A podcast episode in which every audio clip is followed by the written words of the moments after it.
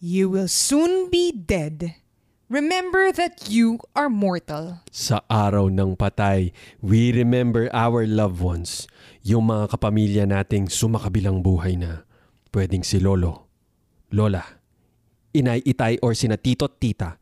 Meron din sa ating inaalala ang mga pumanaw na kapatid o anak.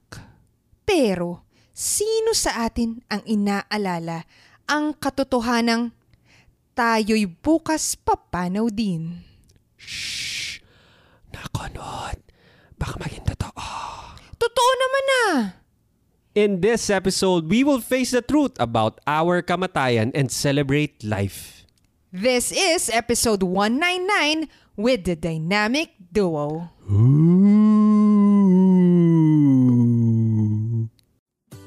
Good morning, friends. Welcome to the Good Mornings with Nicole and Prac show Each week, we share inspiring lessons, stories, and mindsets. to help you free up time and space to live a more productive life. Let our meaningful conversation begin. Kala ko, ano yun? The effect? Siya yun? Talaga? Akala ko effect. Sige. ah. Hello, hello! Kamusta? Kamusta kayo? Kamusta Good yung pag, morning! pagbisita nyo sa ano? Ah, ang tawag kasi doon? Sementeryo. Sa sementeryo. Ay, pwede na bang bumisita? Pwede. Social Ay, oo, tama. distancing lang. You- and, and usually, take pupunta ng mas maaga. Di ba? Oo. Para some hindi ka na would sumabay. go earlier. Some would stay at home. Yung iba nagsisindi ng kandila. Ah, sa online? Wow. Sa online? May online ba? I-online sa natin Zoom. yung... sa Zoom na, no? Oo. Ay. Pwede, pwede. Uy, kamusta na kayo dyan sa ano? Uy, kamusta na? May ano ba dyan? May McDo? Parang ganon. Pwede. Naka-Zoom mo sila. Since Zoom na ngayon, ang uso, baka pwede rin i-Zoom na lang din Pwede, yun. Zoom na lang natin sila. You're witty. In fairness to you. oh. Okay, so how are you? Naalala mo yung time din na prior Ano? to pandemic, yung pumupunta tayo ng mga sementeryo, parang katagal na. No? Pero yung pagpupunta ka nun, nagiging reunion yun. Tapos ang daming talagang tao, sobrang masaya traffic. yun. Actually, masaya siya Parang pag- event. Pa, alam mo, para siyang fiesta. Mini fiesta siya dun sa sementeryo. Tama. And eh, speaking of fiesta and kamatay, naalala ko yung Disney ba yun or Pixar?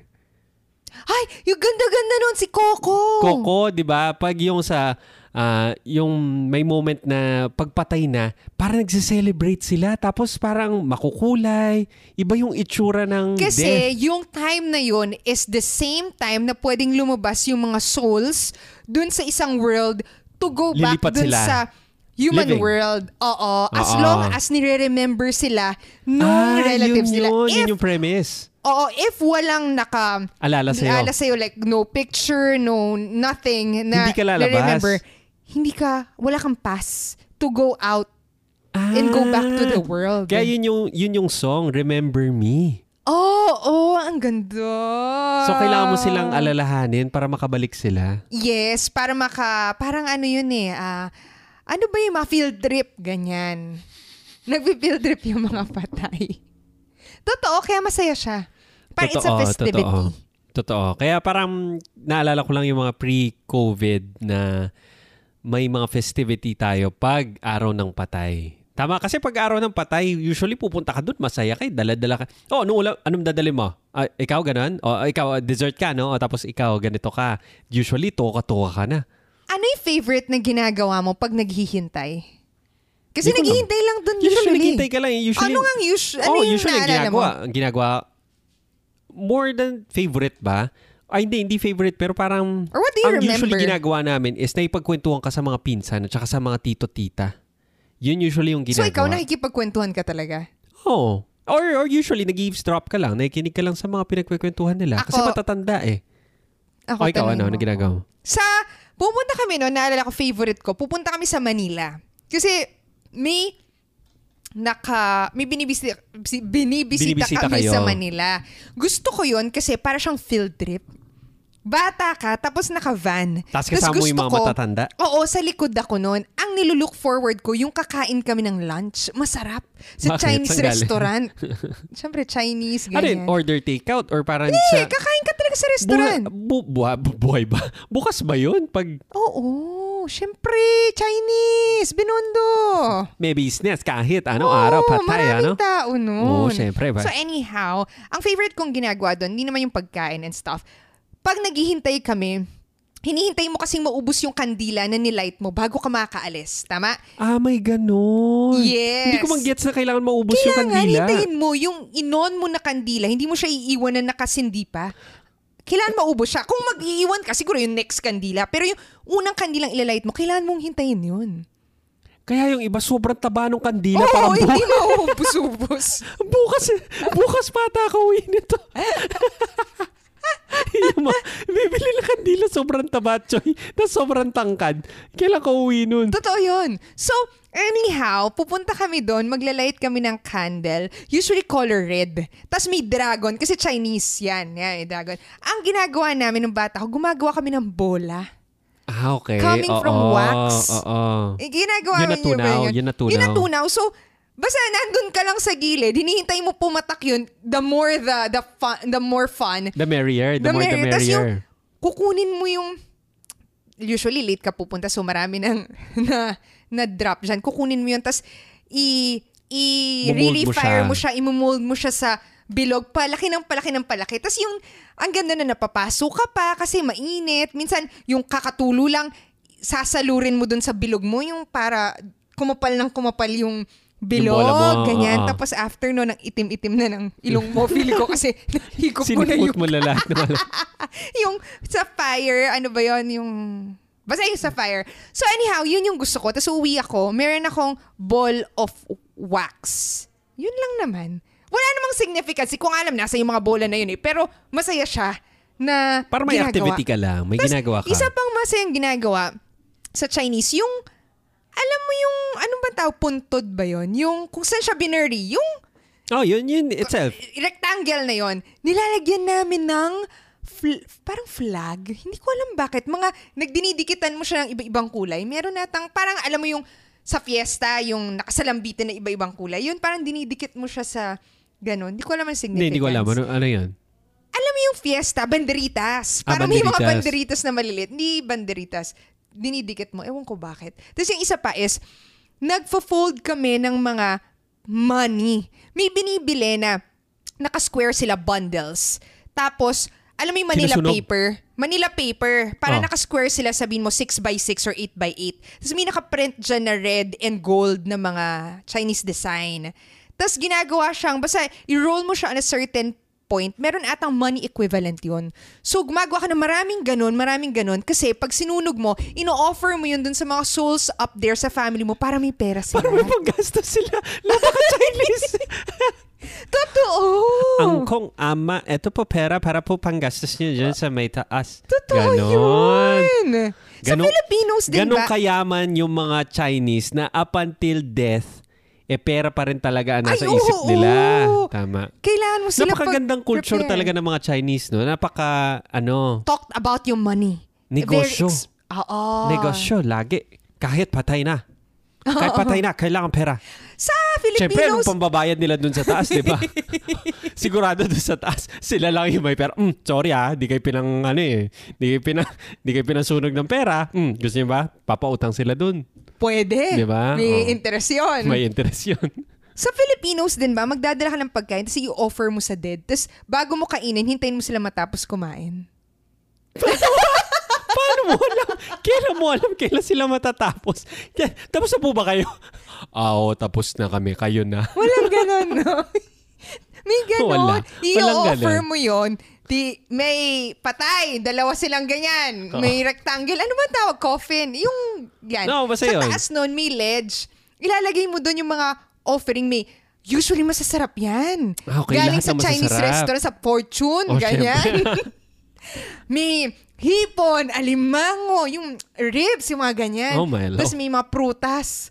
Tapos at a certain time, sa lunch, di mo pa pwede kainin yan. Yung, basta pag tapos na sila, naalala ko, dati may ginagawa na merong ihuhulog na some, hindi siya dice eh, basta something na malalaman mo pag parehas atang naka-open or close yung isa, tapos na sila. Pero anyway, pagka ah, araw ng patay, basta at the end of the day, nun mo siya pwede kainin. Parang Pero ganun. ang ganda rin isipin na babalik tayo dun sa Disney na Coco na Remember Me, na parang, parang ako, personally, pagpunta ko sa sementeryo, I would say, one generation na lang talagang inaalala ko. Totoo. Tama. Like, kunwari, yung, ah, yung lolo ko or yung isang tito ko, yun na lang yung naaalala ko. Pero yung, yung tatay ng lolo ko, wala na akong idea sino yun. Tama? Even yung lolo ko, hindi ko na siya, hindi ko alam kung, sa father side ko, no? Kasi recently, namatay din yung sa mom side ko. Siya naalala ko siya. Pero yung sa father side ko, hindi ko man alam ano yung itsura niya. Tama? So, napaka-interesting din to think na if totoo itong mga theories na makakabalik ka lang sa mundo if inaalala ka na after two generations makakalimutan ka na. What do you think? Hindi ka, if ganun nga, hindi ka na makakabalik dito. Tama, pero pero ang gandang ang gandang tignan lang na parang ang ganda rin isipin na merong mga tao na even after ilang generations na inaalala pa rin natin sila. Totoo! Like sino? si Mark Twain. Bakit? Hindi dahil sa mga quotes niya. Ay, totoo. Ang dami niyang quotable quotes, no? Ano recent quote ni Mark Twain na ginamit natin? About reading. Na walang pinagkaiba yung taong hindi nagbabasa sa taong Hindi hindi, marunong marunong, magbasa. Tama? Tama. Oh, totoo naman, inaalala mo eh. Totoo. Ang dami nga na kinukote pa rin natin sila even though genera- more than two generations ago na No. sila namatay. No? And ang ang ano lang no kasi kunwari ako kahit na kinukwento ko yun personally hindi ko naalala sino I mean hindi ko sila na meet di, hindi ko man alam yung names nila nung pinupuntahan namin dun pero naalala ko is yung ah, para siya naging Cementerio muna. Context mo. sa cementerio. Ah, sige. Sa vinivisit, ang context lang na masaya siya as a family nung immediate family. Pero remembering sino sila, ano yung contribution nila, which I know within our family, Malaki. minove forward niya yung Generation generation nila, 'di ba? Yun nga yung sinasabi natin the other day. Parang ah, ang kunwari na, swerte natin, we are in this state, tama, of, of, kung, kung nasan yung buhay natin ngayon, life state, na nabuhay tayo with our parents, our family, kung ano yung status or situation Yung mga natin privilege ngayon. na meron tayo natin. Yan, sinabi natin, ang swerte natin. Tapos doon natin na-realize na it's the same duty sa generation natin na nasa atin to move this generation forward so that the next batch, sina Marcos, yung magiging anak natin, pinsan nila, pinsan niya. etc., will have a better life, quote and quote, tama? You move your generation forward. Wala lang. Um, nag, I digress, sabi ko nga. Naalala ko lang yung thought of generation per generation na hindi man natin maalala, pero for sure, they have a big impact on the state of being kung nasan tayo ngayon. Tama, Yun. I agree. Eh, gusto ko lang ibigay na example would be kung saan pinangalan yung anak natin. Kay Si Marcos, Marcos Aurelius. Na nabuhay siya, I would say, more than 100 or 1,000 years ago. Tama, na even for one person na sobrang tagal na nung nabuhay siya, bakit up until ngayon, minumove ka pa rin niya to the point na ipapangalan mo yung pinakaunang anak mo sa kanya. Hindi mo siya nakilala, hindi mo siya na-meet, hindi ka nagmamano sa kanya nung bata ka. Tama, pero bakit ipapangalan mo sa kanya? And hindi ka directly related sa kanya. Totoo. Tama? Totoo, no? Ang, ang ganda. I think this is what we call legacy. Diba? Ang, ang, yung word na yun, parang ang heavy niya, legacy. Anong legacy gusto mong iwan sa mundo? Oh, usually tinothrow yung word na mga yung word na legacy usually sa mga matatandang businessman na talagang sobrang dami na lang talaga yung pera. What's my legacy? Parang ikaw, ikaw na parang gusto mo lang kumita ng pera, hindi mo sasabihin yung word na legacy. Ano legacy, legacy? Ano ba Hindi, yan? pero I think, pinag-uusapan rin natin yun. It might Hindi, not pero let's be the be term honest. legacy. Let's be honest, it's not as accessible sa everyday na tao na iniisip niya kung ano ba yung legacy niya. Ah, nagigets ko. Meaning, correct, when you say legacy kasi, it's looking beyond you or your immediate needs. But it's something you live for, you li- live. Live? Iiwan mo for years to come na Oh, maaalala na ka hindi mo pa na rin. anak, hindi mo na directly related sa'yo sa mga taong future So you generation. think si Marcus Aurelius naisip niya, ay, this is my legacy. Yun nga yung point. Hindi naman niya inisip na yun yung iiwan niya. exactly. Kaya nga, exactly kaya siya sumikat. Sinusulat niya sa journal niya, sabi niya, hari ka, ikaw yung pinakamalakas. Sabi niya, bukas na bukas, mapupunta ka rin sa lupa. Wala kang, hindi naman sa wala kang kwenta, pero sabi niya, babalik ka rin sa kung saan ka nang galing. Sinasabi niya sa sarili niya yun. Ina, hindi niya ina-acknowledge na, oh, sinusulat ko to para sumikat ako, ah, oh, para maalala niyo ako after 1,000 years. Hindi. Sinasabi niya sa sarili niya, even though siya na yung pinakamalakas na tao nung time niya, pinapamukha niya lang sa sarili niya na, oy, huwag ka masyadong lumaki ulo ha, mawawala rin lahat yan, bukas na bukas pwede ka mamatay. Oh, my, gets exactly why na up until today, inaalala natin siya kasi nire-remind din natin sarili natin na yung legacy na yun, napaka-fleeting din. Kasi even though sikat siya sa mga ilan-ilan na tao, wala naman siya para ma-experience yun. So ngayon sinasabi mo yan, more than focusing on the legacy, you just do what you have to do. Yun din yung sinusulat niya sa meditations niya. Gumising ka, gawin mo lang yung kinakailangan mong gawin.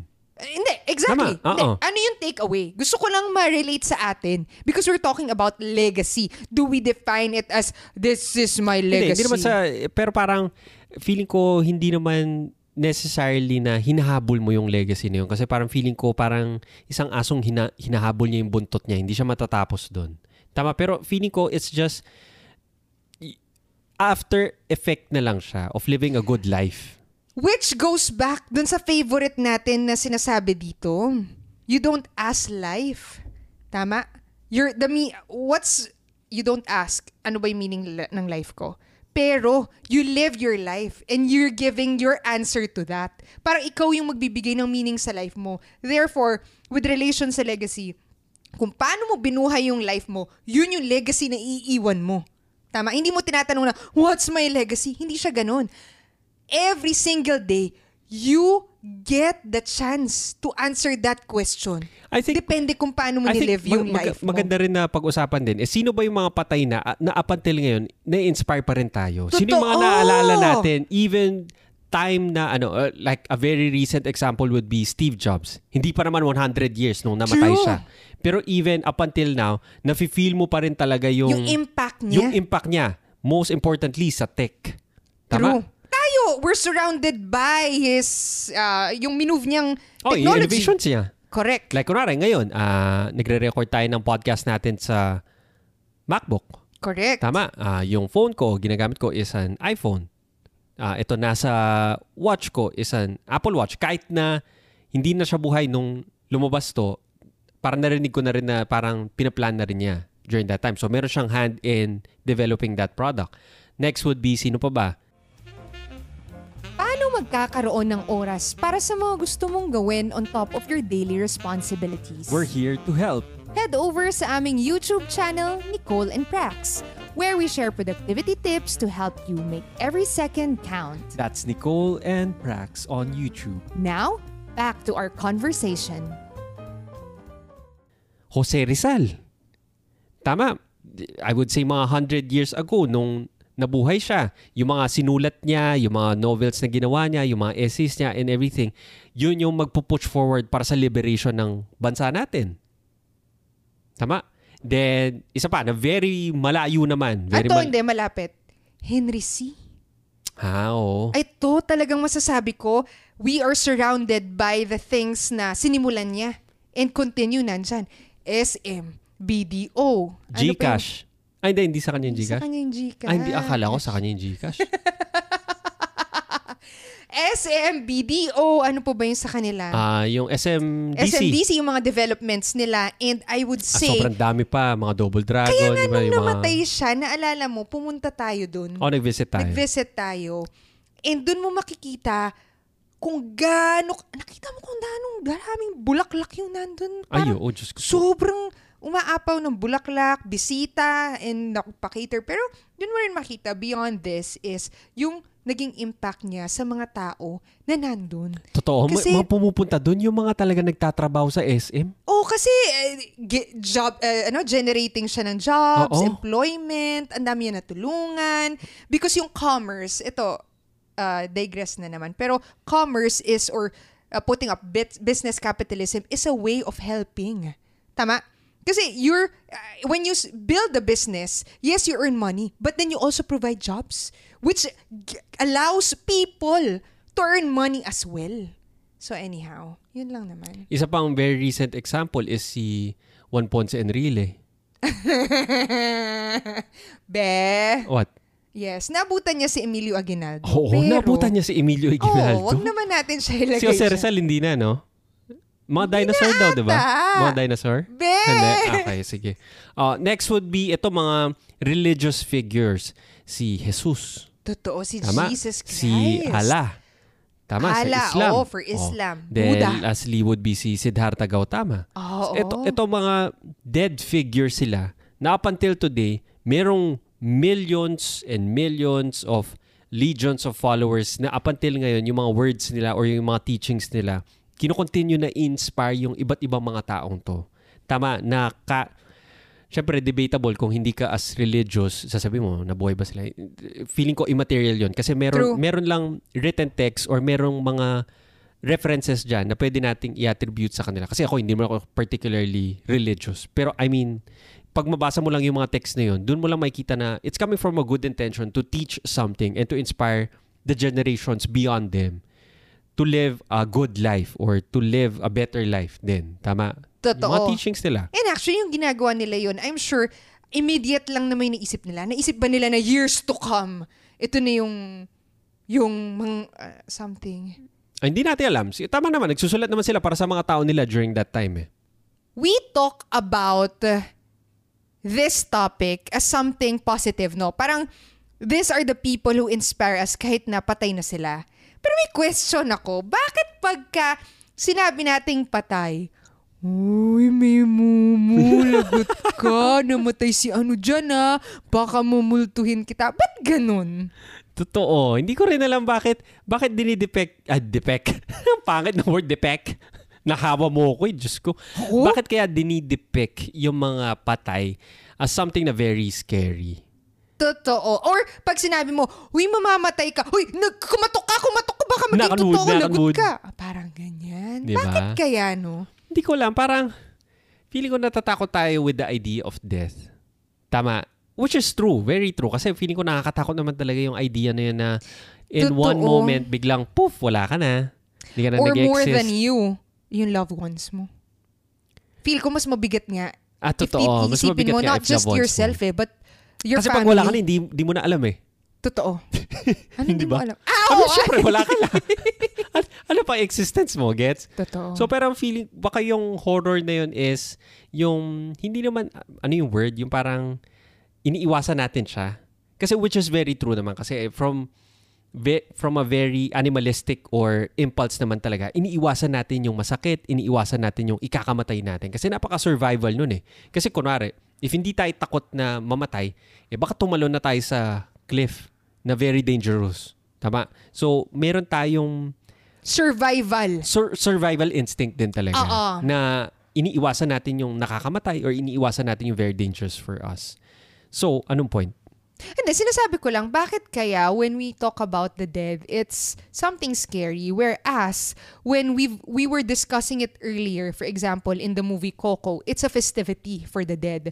When we talk about the legacy that people left, it's something of a positive note. Tama Correct? naman, tama. Na-inspire tayo because of the things they did. Correct? Pero pag inisip natin na mamamatay or namatay, parang ghost or scary things, we don't we don't correlate it as something of happiness. So for example, si Steve Jobs, kinukwento mo, oh, namatay siya. It is a sad moment for him to die. The fact that he's dead. Malungkot tayo dahil, ah, wala na yung what could be if nandyan pa siya. The things that he could contribute. Yun yung sad part about it. Correct? Pero kunwari, nung pumunta ka sa... Ay, nung pumunta ako sa San Francisco, may time na pumunta, ta- uh, pumunta ako sa San Francisco, December, I think mga 2015 ba to or 16. Basta bago lang na namatay siya. And doon, ah, paano ba yun? Nag-rent ba kami ng sasakyan o sasakyan nila tito? Parang sasakyan nata nila tito. So nag-drive around kami sa Silicon Valley. So nag-drive kami sa Facebook, nakita ko doon, nagpa-picture ako doon sa One, Hackerway, doon sa may malaking like sign doon. Tapos susunod, umikot kami sa iba't iba. Pumunta kami Google, pumunta kami sa kung saan saan. And doon sa pinakadulo ng trip na pinlot ko, sa Silicon Valley, gusto kong pumunta doon sa birthplace ng Apple or doon sa garahe kung saan binuo yung unang product nila. Doon yung bahay ng uh, uh, foster parents ni Steve Jobs kasi hindi niya totoong biological na parents yun. Eh. So pumunta ako doon and pagdating ko doon, walang tao doon. Walang pumupunta. As opposed sa punta ka ng Facebook, sobrang daming tao doon. Punta ka doon sa gitna ng, ng ano, daming tao doon. Pero syempre, private residence yun. Dapat hindi talaga pumupunta yung mga tao doon. Gets very, very weird din na pumunta ako doon. Pero pag punta ko doon, doon mo ma-feel yung very weird siya. Hindi mo alam kung maiiyak ka or something. Or baka dahil very close sa akin yung mga binasa ko yung book niya, sobrang natutuwa ako sa mga products niya, na-appreciate ko yung ano yung sinastand for niya, yung mga ethos niya of minimalism din sa mga products, pagiging zen or pagiging simplistic, very intuitive, na mga. Nag-post ako dun sa harap ng garahe na yon. Hawak-hawak ko yung iPhone na parang homage sa kanya. Nagpapasalamat ka na, uy, salamat, ginawa mo to. Naisip mo to. Binuo mo tong mga bagay na to and naging better yung buhay or mas nagiging creative. You're, you have given me tools to become more creative. And as a way, ito yung parang passing the baton forward na parang itong mga tools na to, magagawa mo, makapag-inspire ka rin ng ibang tao, nakapag-podcast ka, makapag-YouTube ka, and magagawa mo lahat ng iba't ibang mga creative ways dahil sa kanya. So anyhow, going back lang dun sa nakatakot, nung pumunta ka ba dun sa garahe, feel mo mumultuhin ka niya? Yun nga eh, no? Na parang pagpunta mo dun, hindi niya puntod yun, for one, pero parang feeling ko may spirit siguro siya. Pero is there. it of Pero hindi yun nakakatakot. fear? Hindi siya of fear. Pero of inspiration na gusto mo bisitahin yun. Na parang kahit wala siyang bas-bas doon na parang, ah, mas magiging creative ka dahil pumunta ka. Di wala namang ganon. Gets mo? Wala namang, wala namang holy water ni Steve Jobs doon na pag bumisita ka doon, magiging ultra productive and ultra creative ka. Walang ganon.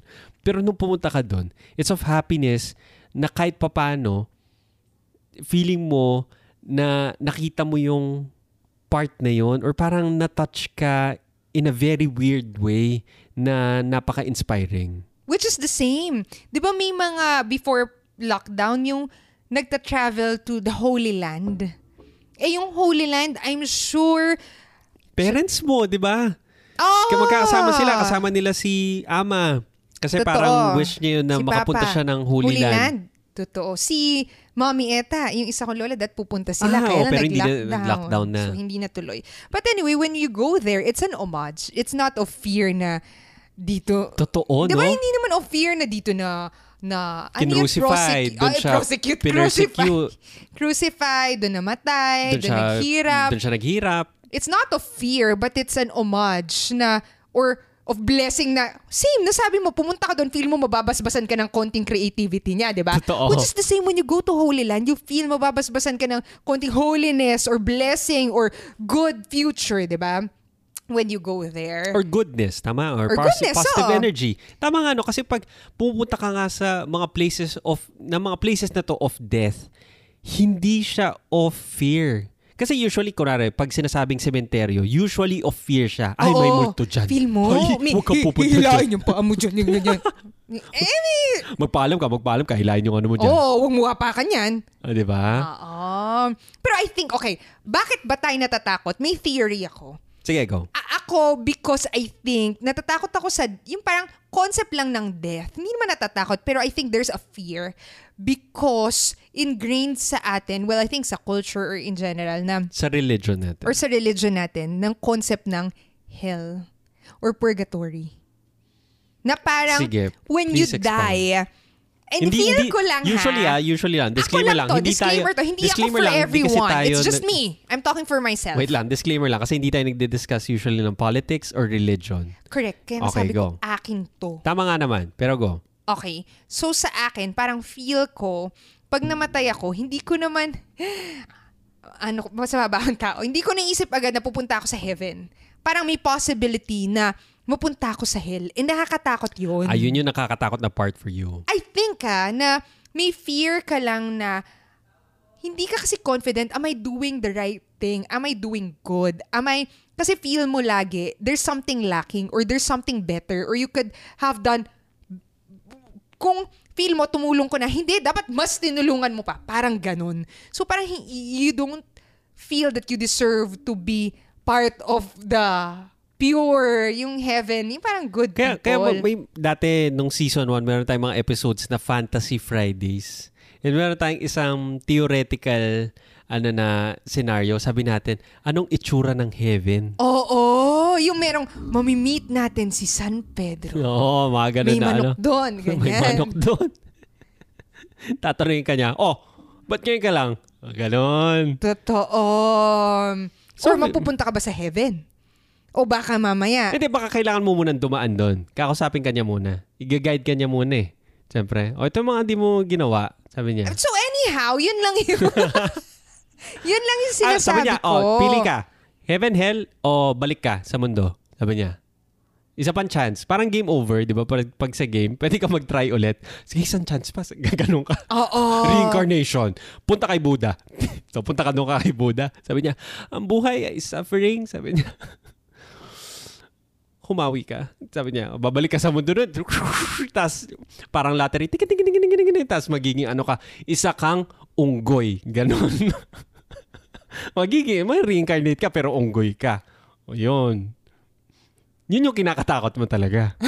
na maging unggoy ako. Medyo sabaw to kasama ko. Pag pasensya. Hindi. Ganon yun. Ganon yun. Every time mamatay ka, sabi niya, oh sige, ah, bigyan mo akong top 3. Top 3 things na lang kung anong ginawa mong maganda nung nabuhay ka. Essay type. Meron kang 10 minutes. Gaya ganun siya. Kung di masagot dapat yun. ready na tayo. Dapat Siguro ready ka na dapat sa sagot mo. may time tayo Ready- na nagsusulat ng ganun. Parang interview questions. Oo, Possible interview interview, question. questions. At naka-prepare ka. Oo. Pwede mag-call a friend. Pwede ka mag-call a friend nung Baka mga yun yung nandun na. nakakatakot. Tama. Pag mag-call a friend ka ng buhay. Oo. Hindi, joke lang.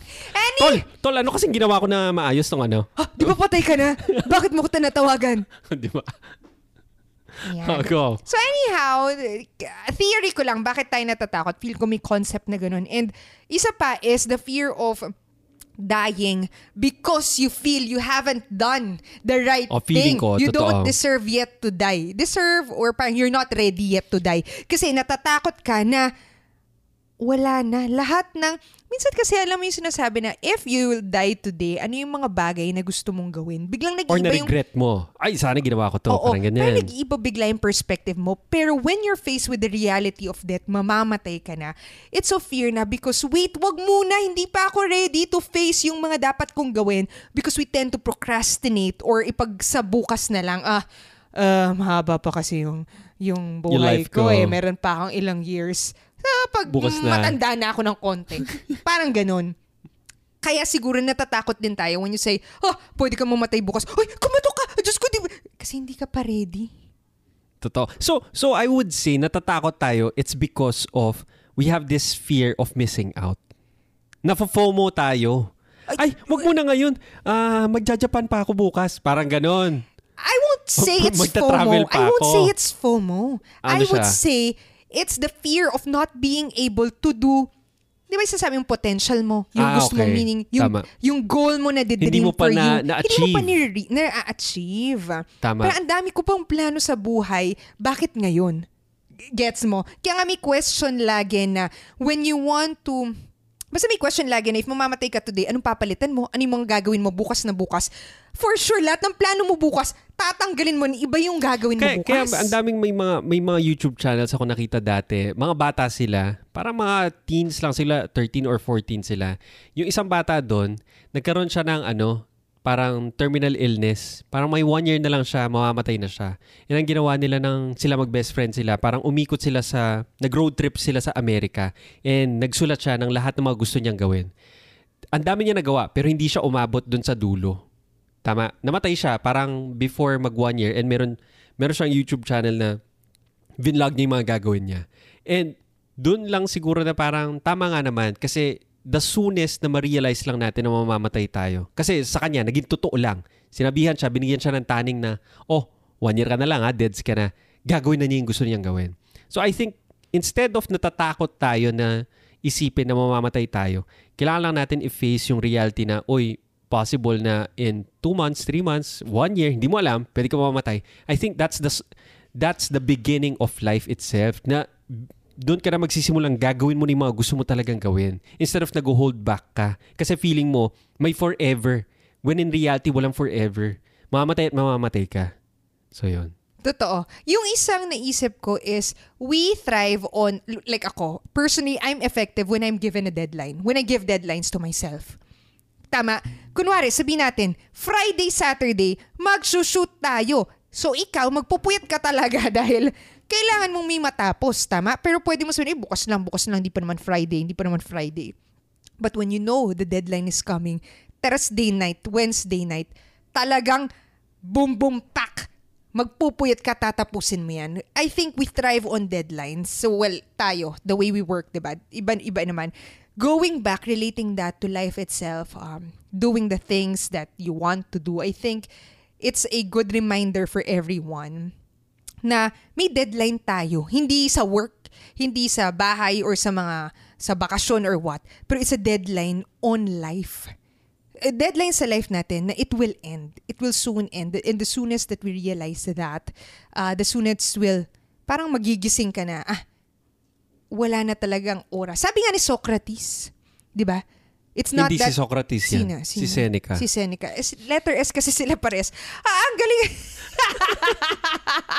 Letter S. Sabi ni Seneca, it's not that we have so little time, but we just waste so, so much, much of, it. of it. Ang ganda. Diba? Okay. So I think it's a good way to end this episode. Ano ang death? Ito ay deadline. Kung ikaw ay isang goblin na mabubuhay forever, I bet wala kang matatapos. And this is the beauty of death.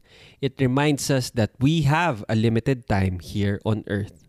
The sooner we realize na tayo'y mamamatay bukas, the sooner we begin to start living today. Thank you so much for listening. Make every second count. Ooh.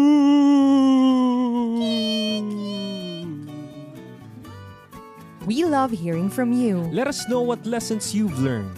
Send us a message on Instagram at Nicole and Prax. Or get productivity tips on our YouTube channel, Nicole and Prax. Thank you so much for listening and see you again on the next episode.